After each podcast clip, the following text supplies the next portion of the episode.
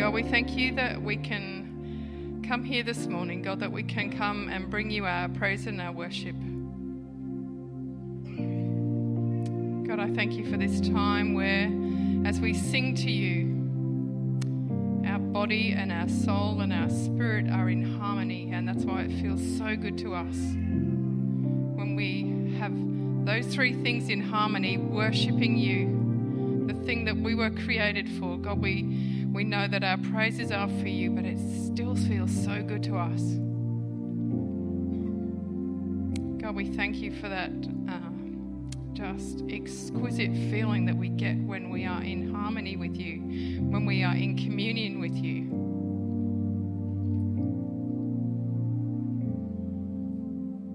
God, we thank you for this special sense of your presence here this morning. God, we thank you way that you love us, the way that you loved us so much, that you call us into this relationship. God, thank you for loving us. Thank you for your sacrifice for us. In Jesus' name. Amen. Just take a moment to say good day to people around you. And good morning to our online community at home. Very special welcome to you as well. We're so pleased to have you here. Maybe you can uh, take this next few minutes just to chat with us a little bit and let us know that you're here this morning. Um, we'd just love to know who's joining with us. So, whichever platform you're on, uh, make sure that you connect with us, say hi in the chat, um, ask a question, leave a comment, something, just so that we know you're here. And also make use of our online cards as well during this time. That'd be great. Thank you.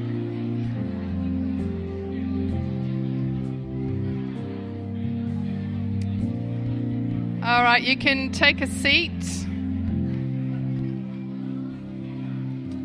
You can continue those conversations that you just started over a cup of tea or coffee after the service. So um, make sure you catch up with that person that you were just chatting with. Um, welcome to church this morning. A special welcome if it's your first Sunday. Um, we'd love to get to know you better over a cup of tea or coffee. So take a right as you leave the worship centre, and we'll catch up with you in there. Hopefully, by now, everybody in this building has checked in. Um, using our check in as well uh, as the QR code. So we sort of have to do two things at the moment, and I know that you people are responsible uh, grown ups and you can do that.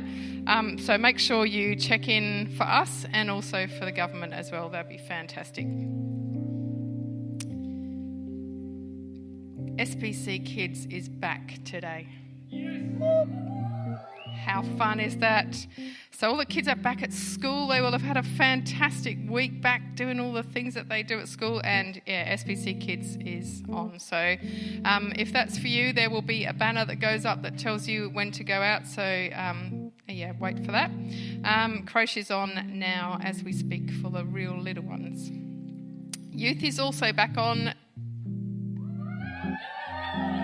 it started already, so it's it's definitely well and truly back on. Uh, so you can check out uh, any questions that you have with our super cool youth team. It says that on here, so it must be true. Another thing which has started this week and is also starting on Sunday is our two Alpha courses. Uh, so one starting in Loch Sport, which went really well on Wednesday, and then we have another course which is starting in Sale on Sunday night next week. So week today. Um, and really, Alpha is for anyone. Um, it's for people who uh, don't have faith yet, so it helps them to answer some questions. It's good for new Christians as well to, you know, answer some of the questions that you have. It's good for people who've been Christians a really long time as well. Um, so if you would struggle to articulate your faith to someone, or if, you know, they asked you a question, you would struggle to answer it, maybe Alpha is the right course for you, and it's not too late to sign up.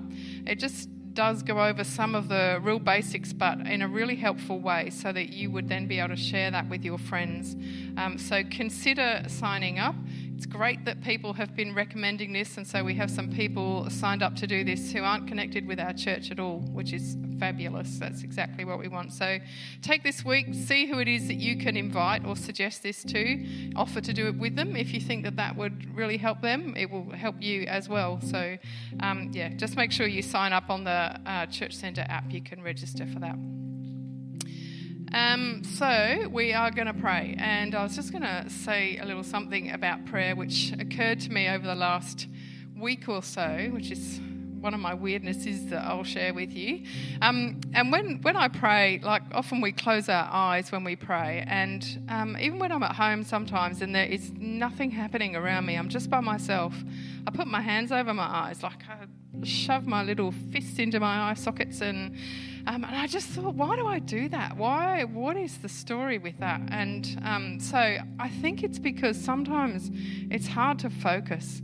And um, it's for me, it's a real helpful way of focusing. Ladies, you need to do this before you put your makeup on in the morning. So um, it's a really, yeah, just a, a, way of helping me to focus and to to not see with my physical eyes, because sometimes we're so busy seeing everything with our physical eyes, and we need to see with our spiritual eyes when we're praying.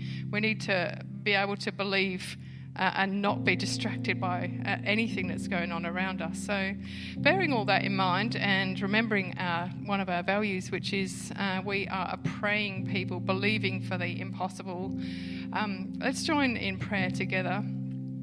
And I'll get you to stand uh, while we do that. So, we've got some church family people who are you know, needing a healing touch from God, people who are struggling uh, with health things, and just a need which um, I just have got permission to share with you this morning. So I might get emotional, but anyway, it's all right, we can do that. So um, we have a family connected with our church and the Shumsky family. Uh, lots of you will know the Shumskys, and their elder boy Spencer has struggled uh, for many years with some issues. And he has tried to harm himself uh, previously, and just last night he had a really decent go. Um, so we've been praying for him overnight, and um, Ricky said that she would like congregational prayer for him this morning. This guy is in deep trouble. Um, so overnight, obviously, things haven't improved. So we are going to join together. There are other prayer needs we have, but we're going to focus on Spencer this morning because he is a precious young man and he has God has a plan for him for sure. And let's believe that it's not finished yet. Okay, so let's join together to pray for uh, Spencer.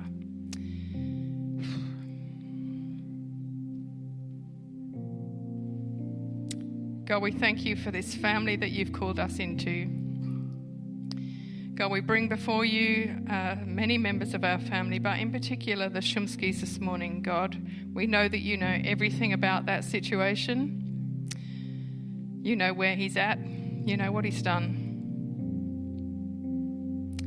God, we thank you for that precious family. God, we thank you that, that Spencer has such a supportive family around him that love him.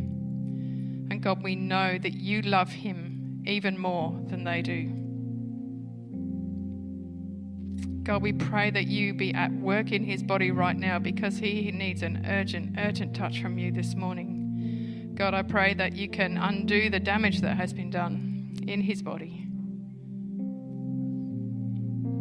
God, we know that you know every cell of Spencer's body because you put it there. And that you are the God of the impossible, that when everything seems like it's lost, that that is when you do your finest work. So we believe you for that this morning, God, that you can come into his body, that you can put right what is wrong, and that you can help him to walk out of this situation into a life that you have created him for. God, we thank you for the way that you love him Thank you for the way that you have carried him through in the past, and we pray that that will happen again today. God, we pray that the whole family will feel a real special touch of your peace and your love where they are right now. And we join with other churches around Sale who are also praying for Spencer this morning. God, we, we just ask that your will be done in his life.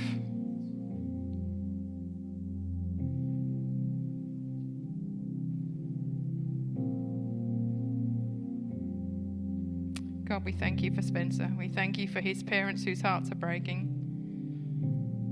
I pray that you ministered to them all in Jesus' name. Amen. Take a seat.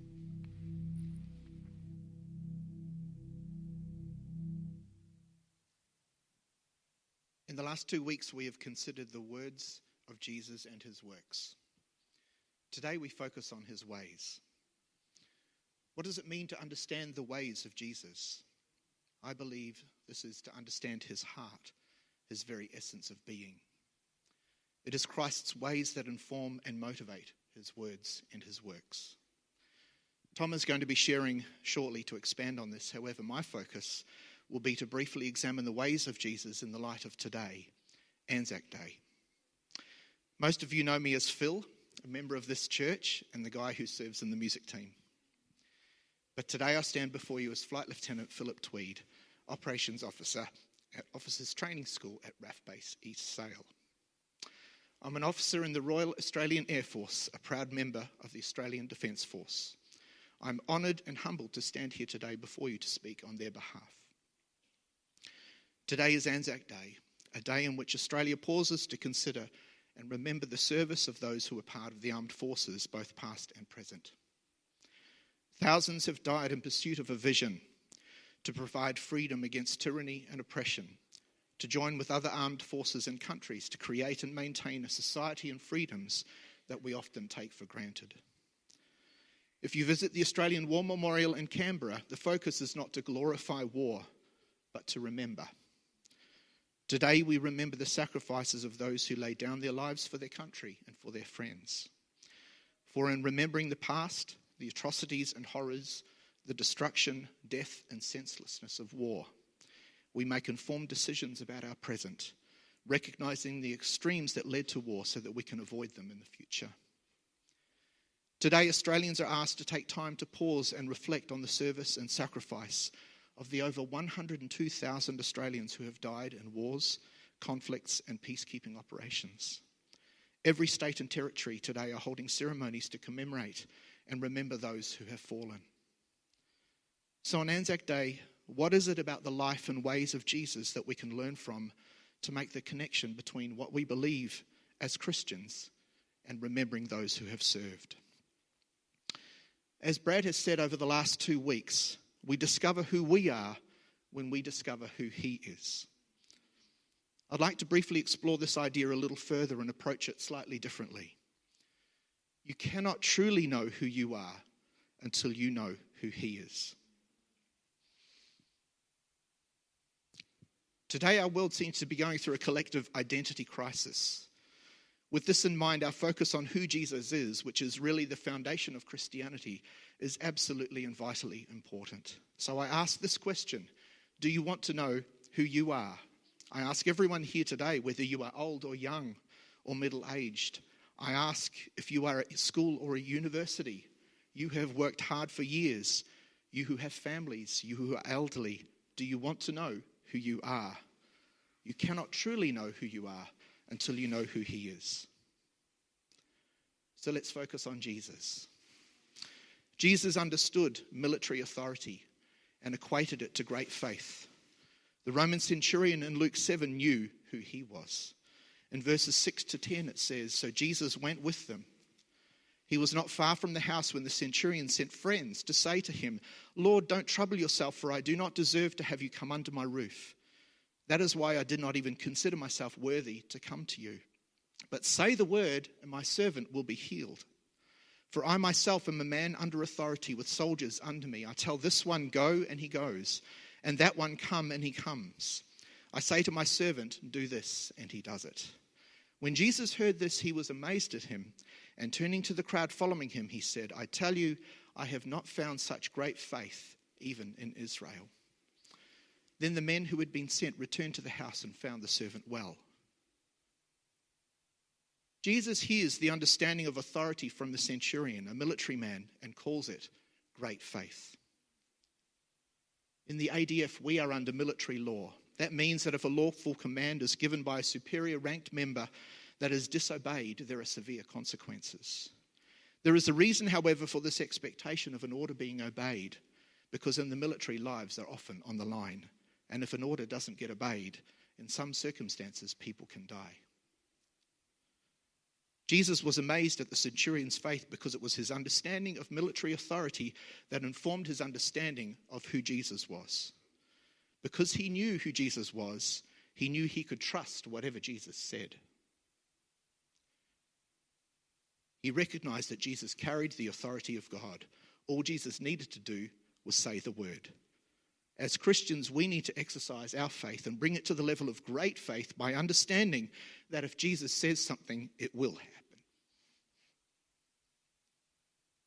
He is true to his word. He will do what he says he will do. God's promises are yes and amen in Christ. We must hold firm to this anchor for our soul when all the circumstances seem to arrayed against us, that God will do what he has promised. His way is that he keeps his word.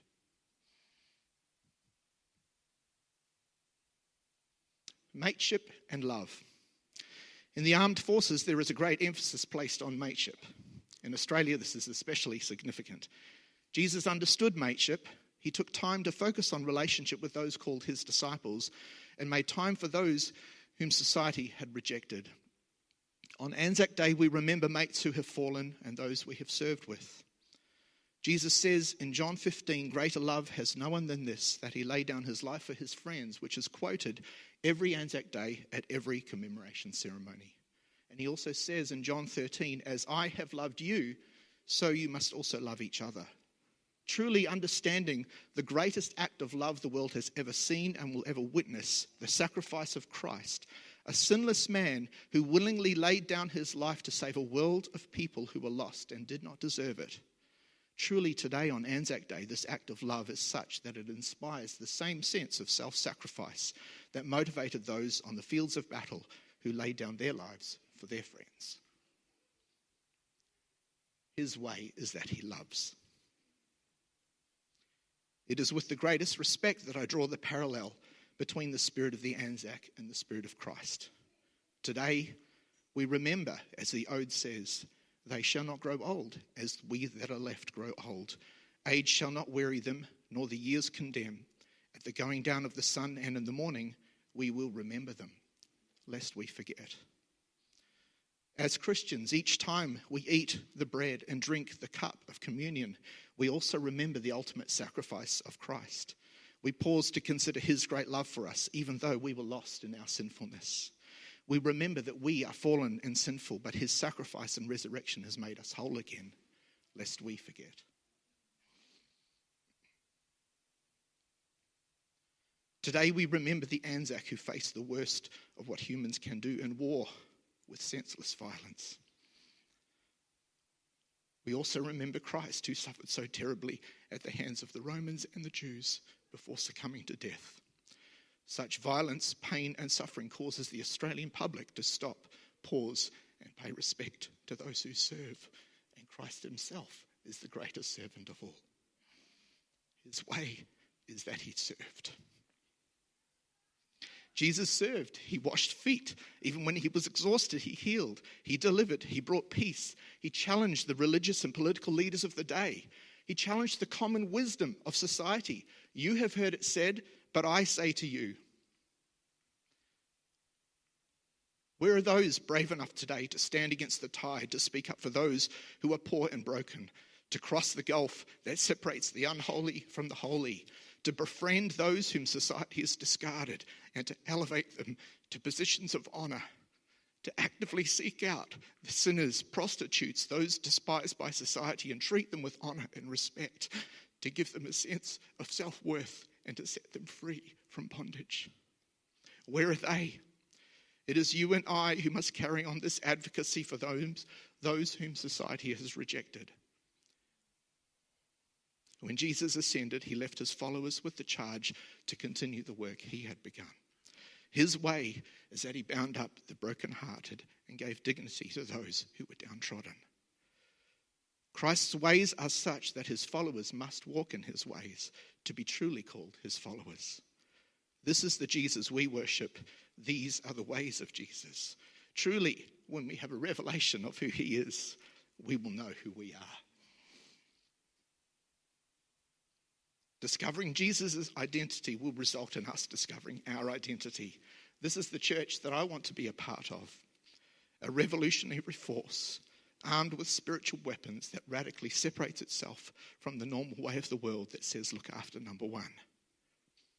The Australian Defence Force reflects the same spirit in its humanitarian efforts.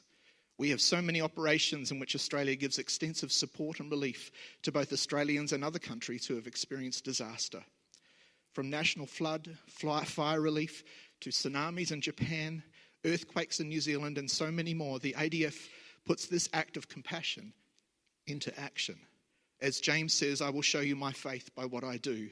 Our role as Christians also exemplifies this. Our faith is outworked in action. Jesus said, You will know them by their fruit. You cannot profess to have the love of Christ live in your heart and not have it worked out in action and service to others. Mateship, service, love, honour, and sacrifice. These values that are exemplified and remembered in the spirit of the Anzac are found in Jesus. Today we honour those who have fallen, those who serve, but the greatest honour of all should go to the one who laid down his life.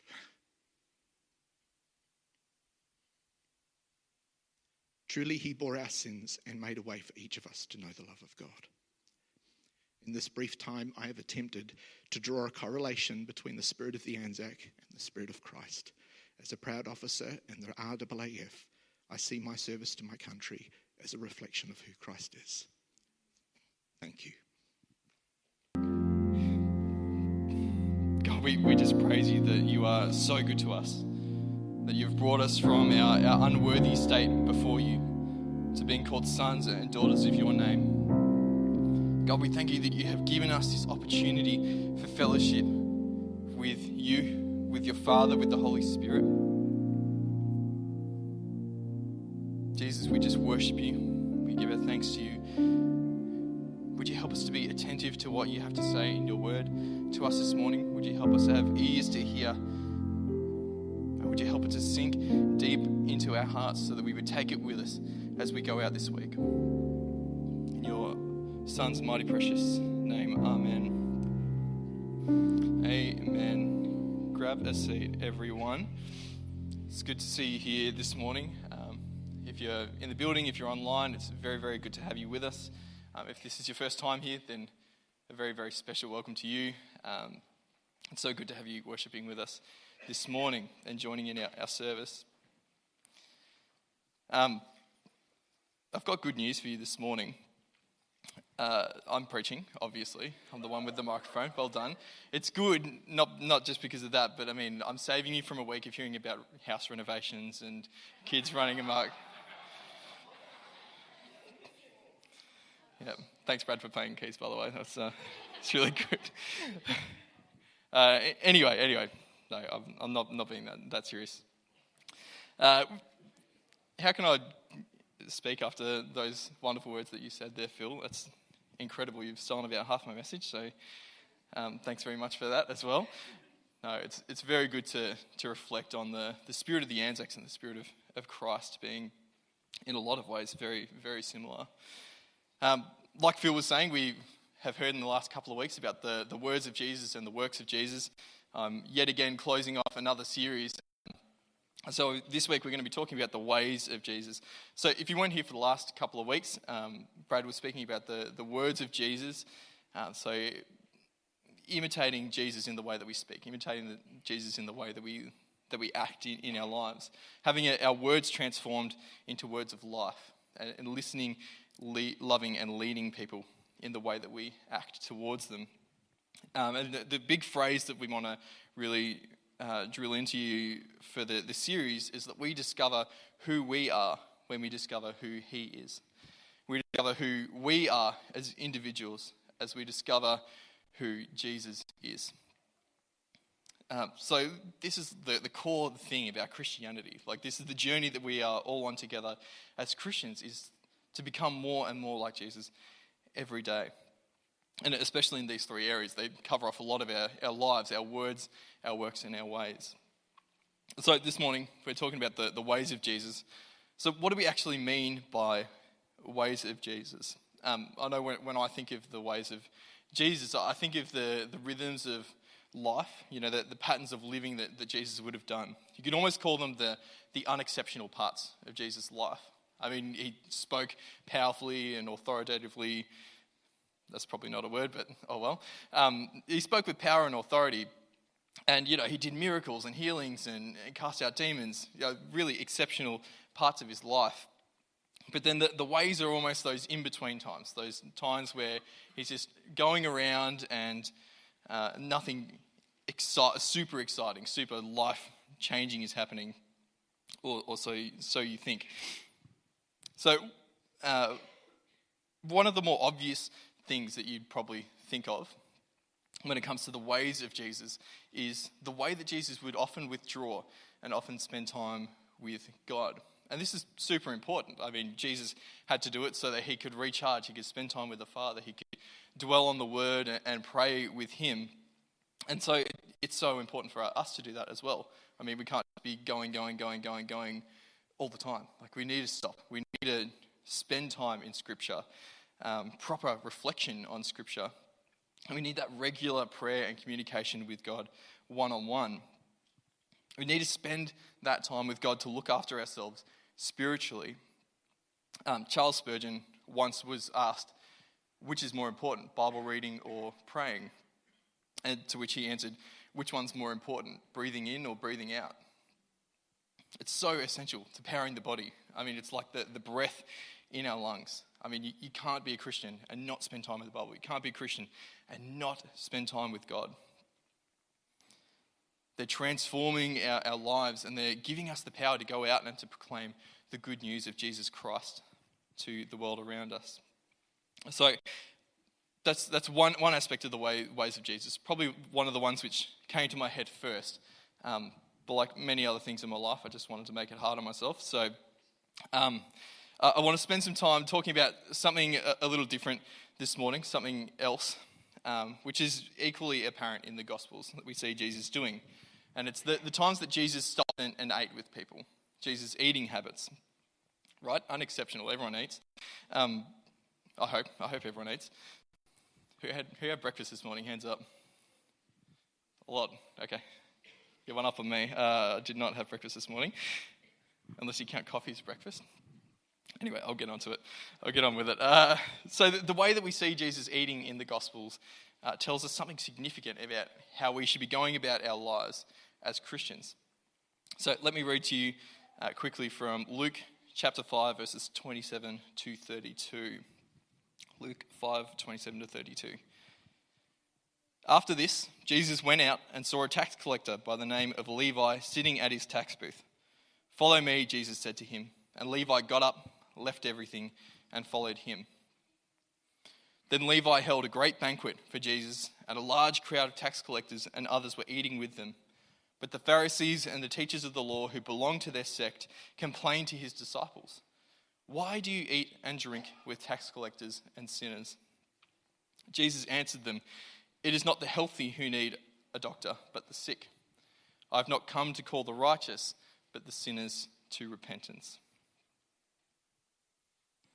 So, meals within Jewish culture were, were very significant um, sort of affairs. I mean, often they were used to uh, ratify agreements between two people or to, to close business deals together. They would, would share a meal, and you'd be showing who you would accept through who you would share a meal with.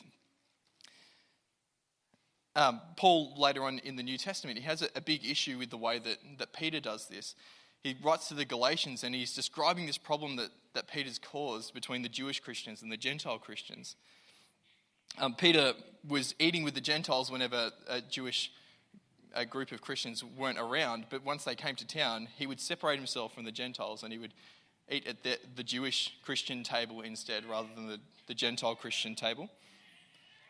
And so this caused other Jewish Christians to, to step away and, and do the same. I mean, he's like the first apostle, right? And he's separating himself to eat with, with the Jewish Christians. So Peter was worried about the, what the Jewish Christians would think of him um, if he was caught eating with the Gentiles. Typically, Gentiles and, and Jews don't eat together.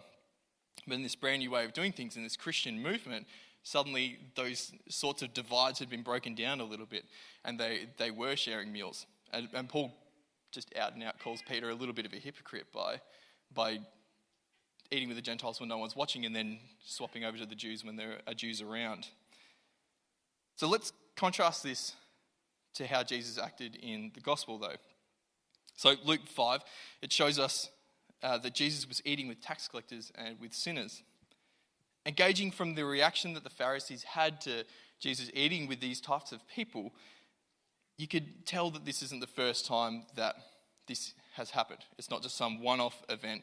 A lot of the, the, commentators that I was reading picked up on the, the fact that if it was probably a once off, the Pharisees might not mention it. But there seems to be a why does he keep on eating with tax collectors and sinners? The Pharisees are upset because it appears that Jesus is accepting the sinners that he is eating with. He's accepting the people that he's eating with. So, on the one hand, the Pharisees have got it absolutely right. I don't know why I wrote on the one hand, I got rid of the other bit. The, the, the Pharisees got it exactly right. Jesus is accepting the people that he's eating with. That's exactly what he's showing here. The main lesson from this passage is that Jesus offers acceptance to those who are socially displaced, to those who are culturally displaced. The tax collectors were a hated group of people by the, the Jews, but yet Jesus has offered them opportunity for fellowship with God, as if they weren't hated, as if they weren't culturally or socially displaced.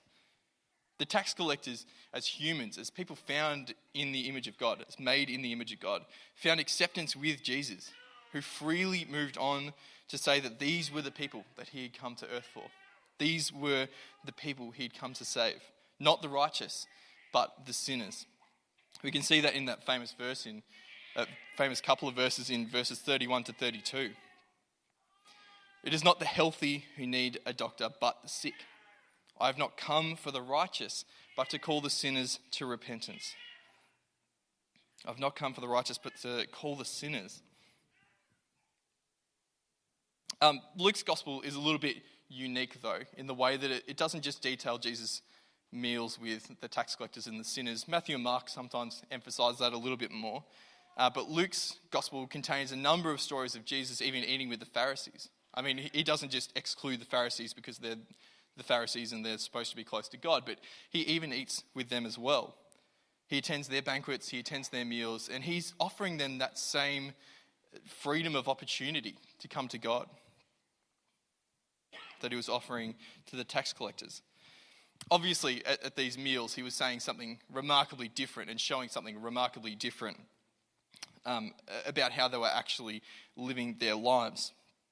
Uh, so, if you, you looked in Luke 11, there's a story of, uh, of Jesus eating at the, the house of the Pharisees, and he describes three woes to the Pharisees. He starts speaking out against the way that they're living life, the way that they're dealing out justice, the way that they are blocking people from coming to God, by the, their own hypocrisy.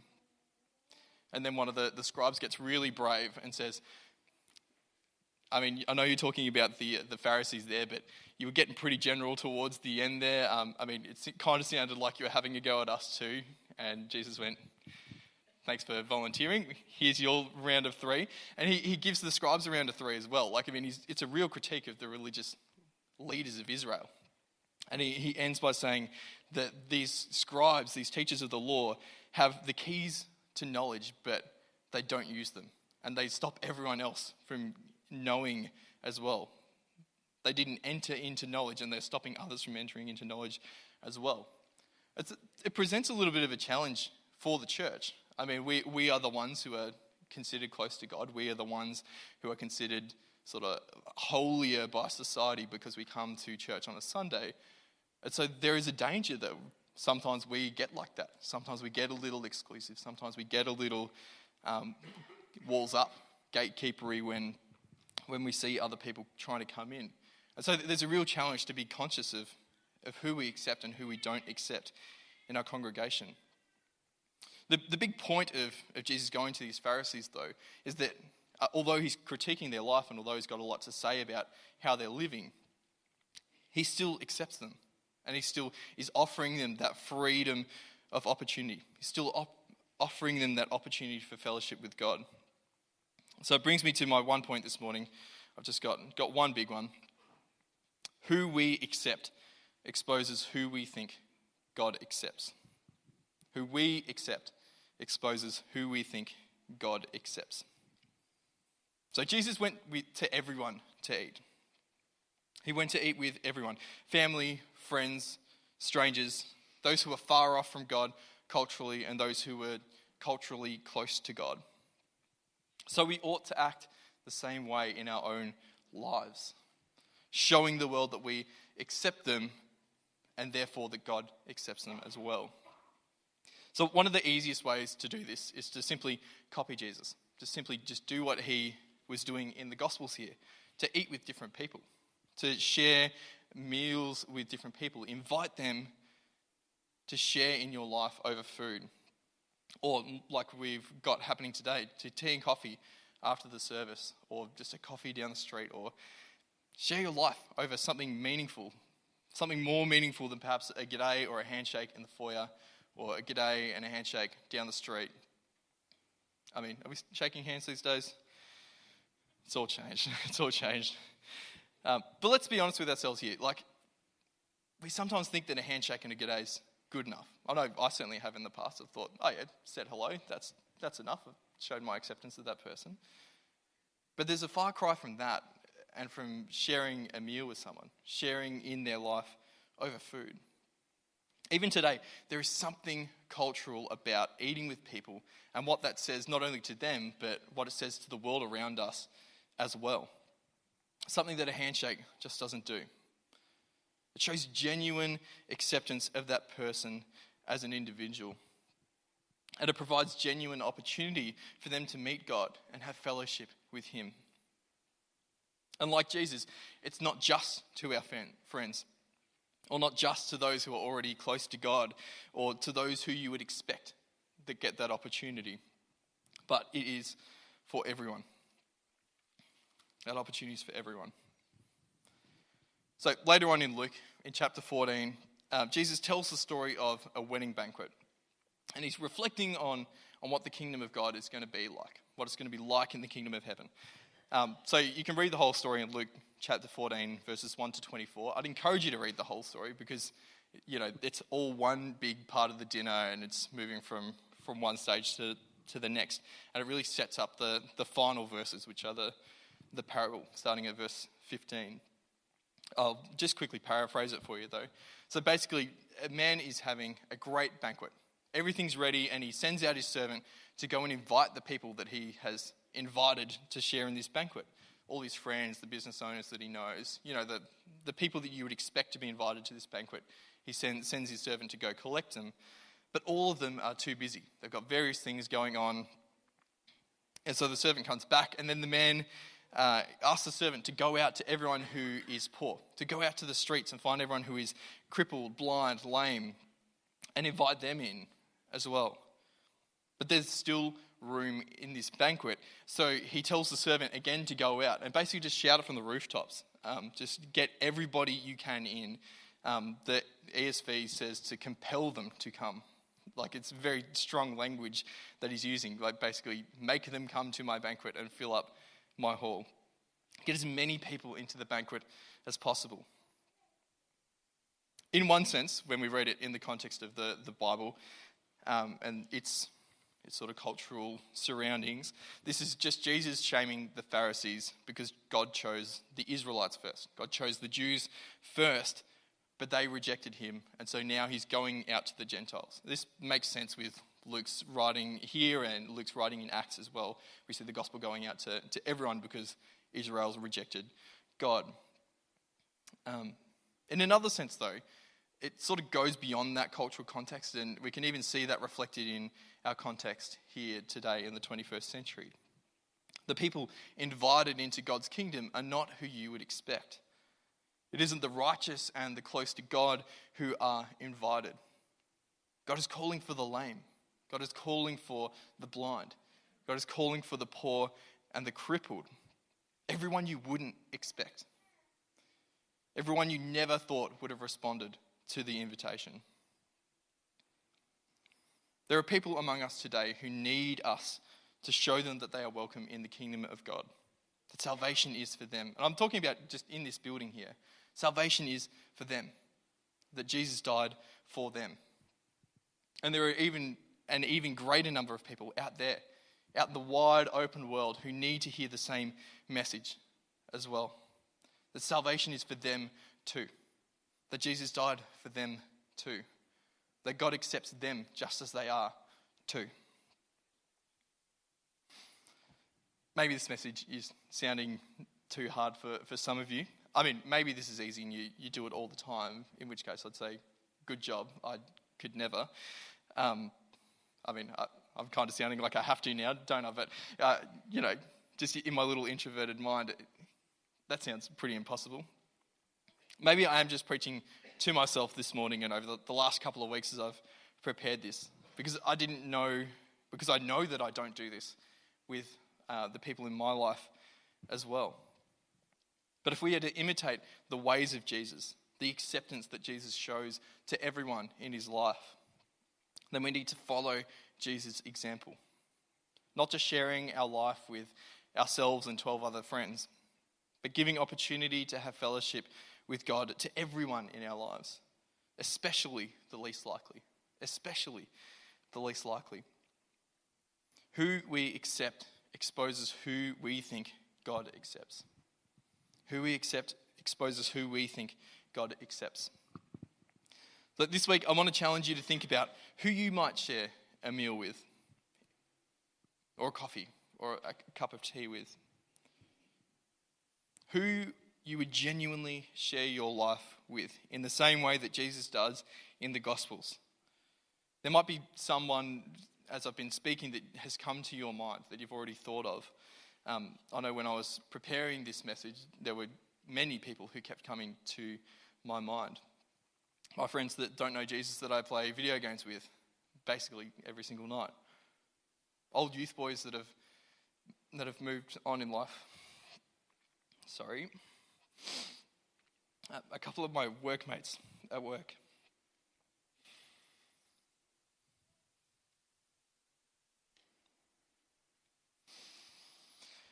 Some of those are people that, in my mind, likely so, so far away. So, who might that be for you?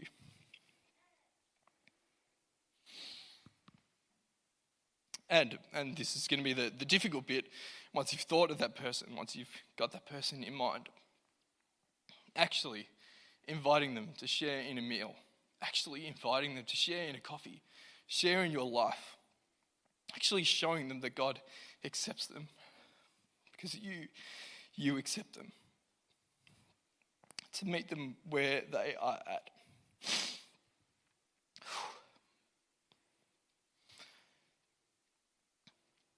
The reason that we, that we do that, the reason that we get to show them that they are accepted because God accepts them, is because Jesus has done the same for us. There's one last meal that I want to draw your attention to this morning, and it's the meal that Jesus shares with his disciples before he goes to the cross to be crucified. The meal in the upper room where he initiated the Lord's Supper, his last supper with his friends, where he described to them what was about to happen. And the bread that he shared with them was his body broken for them just 24 hours ahead. The wine that he shared with them, his blood shed on their behalf, just would happen in 24 hours. So that all of us, and when we take communion, that's what we share in. We share in that Last Supper. We share in this invitation this cosmic invitation, if you, if you want. I don't know whether you like the word cosmic or not. I kind of like it. Cosmic invitation to share in the gospel so that all of us might have an opportunity to meet with God. Romans 5, verse 8. God shows his love for us in this. While we were still sinners, Christ died for us. While you were unlikely, Christian sitting there in the pew who's been a Christian for 20 odd years, just describe myself. While you were unlikely and unfit for heaven, Christ died so that you might meet God. While you were blind and while you were far off from God. Christ died so that you might be brought near, that you might be close again, or at least have that opportunity to be close again. As we think about those unlikely people that we're going to share our lives with, in the, the next couple of weeks, I, I would hope, may God remind us that we too were once unlikely. We too once thought that God's love wasn't for us until someone showed that to us, until someone let us know that we were accepted too. Let me just pray as, as I close. Savior of sinners, we thank you for saving us.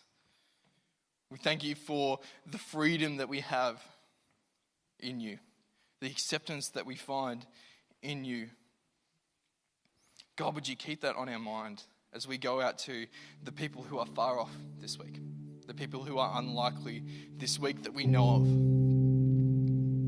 God, would you keep them on our mind as we pray for them? Would you keep them on our mind as we are eating dinner with them and sharing life with them? Would you help us to show your acceptance through our acceptance and show the world your acceptance through our acceptance?